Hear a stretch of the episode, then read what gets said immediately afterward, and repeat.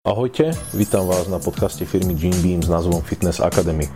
Počúvate edukatívne nahrávky o fitness a zdravom životnom štýle. Ahojte, v dnešnej časti Fitness Academy si povieme niečo viac o kyseline diasparagovej, známej tiež ako DAA.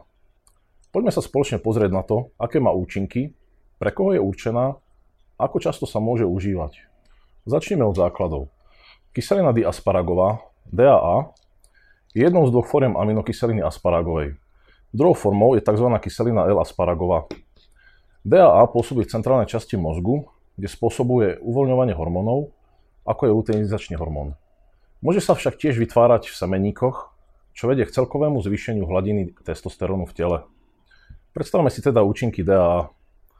Zvyšuje hladinu testosterónu a podporuje rast svalovej hmoty. Kyselina D. asparagová spôsobuje zvýšenie syntézy testosterónu prostredníctvom regulácie zlúčeniny nazývanej STAR. Na základe tohto princípu je DAA schopná nepriamo uvoľňovať luteinizačný hormón, hormón stimulujúci tvorbu testosterónu a ovplyvňujúci tvorbu spermí v semeníkoch do podmozgovej žľazy, ktorá má v tele na starosti hormonálne procesy. Štúdia, ktorá trvala 12 dní, zaznamenala, že kyselina diasparagová dokázala zvýšiť hladinu testosterónu po 6 dňoch o 15 a o 42% po 12 dňoch v porovnaní so základnou hodnotou, ktorá po troch dňoch klesla na úroveň 22%.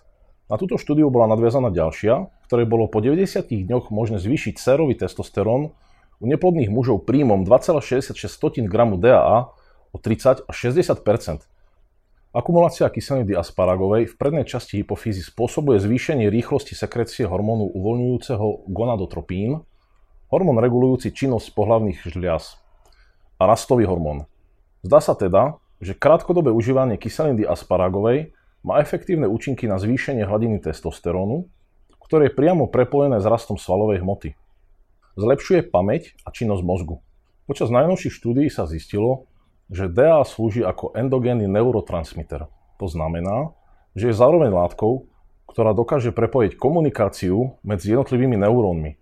To slúži ako očista mozgu a zistilo sa, že prítomnosť DAA v tomto procese zlepšuje pamäť, celkovú činnosť mozgu, ale aj koncentráciu. A aké sú ďalšie výhody užívania DA pre mužov? Okrem toho, že zvyšuje hladinu testosterónu a tým aj rast svalovej hmoty, je kyselina diasparagová veľmi dôležitá pri tvorbe spermií. Jedna štúdia dokázala, že je prítomná pri procese tvorbe spermií. Taktiež ovplyvňuje ich kvalitu a zlepšuje reprodukciu u mužov. Navyše, zvýšením testosterónu priaznivo pôsobí ako sexuálny stimulant a zvyšuje sexuálnu túžbu.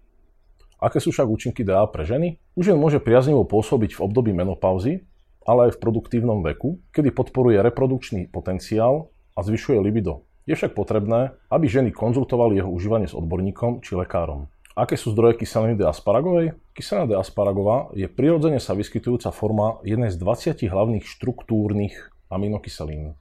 Zároveň sa však prirodzene nachádza aj v strave. Nájdeme ho v sojovom proteíne, kukurici, kazeíne či vegánskej slanine. Doplniť ju môžete aj z výživových doplnkov, ktoré sú vo forme prášku alebo tabliet. Kedy by ste mali zvážiť užívanie DAA? Užívanie DAA odporúčame, ak ste muž starší než 21 rokov a máte problémy s nízkou hladinou testosterónu, alebo hľadáte prírodnú cestu, ako zvýšiť produkciu endogenného anabolického hormónu. Užívanie DAA vám môže pomôcť, aj keď máte nízke libido a cítite, že vaše svaly sa nedokážu rýchlo zregenerovať po tréningu. Počas užívania DAA je výhodou, ak priebežne sledujete zmeny vo vašej hladine testosterónu. Naopak, DAA by ste nemali užívať v prípade, že máte menej ako 21 rokov a zvýšenú hladinu testosterónu alebo bojete so zvýšenou hladinou dihydrotestosterónu či estrogénu. Užívanie nezvažujte ani ak trpíte hypertierózou. Nezabúdajte, Ženy by sa pred užívaním mali poradiť s lekárom či odborníkom. Ako často by sa mala kyselina diasparagová užívať? Štandardná denná dávka DAA sa pohybuje v rozmedzi od 2000 do 3000 mg. DAA je teda vyživový doplnok, ktorý sa užíva denne. Názory sa však líšia. Boli vykonané dve štúdie. Jedna bez prestávky medzi užívaním DAA a jedna s pauzou. Ani v jednom prípade sa však nezistili negatívne účinky užívania. Rozhodnutie, či budete užívať DAA s alebo bez prestávky, je teda na vás. No vždy si prečítajte informácie na etikete produktu. Ďakujeme, že ste si vypočuli náš podcast. Ďalšie informácie, ako aj produkty, o ktorých sme sa bavili, nájdete na jimbeam.sk. Vo videoforme nájdete tieto nahrávky na našom YouTube kanáli Jimbeam.sk. Nezabudnite subscribenúť na náš podcast, aby vám nič neuniklo.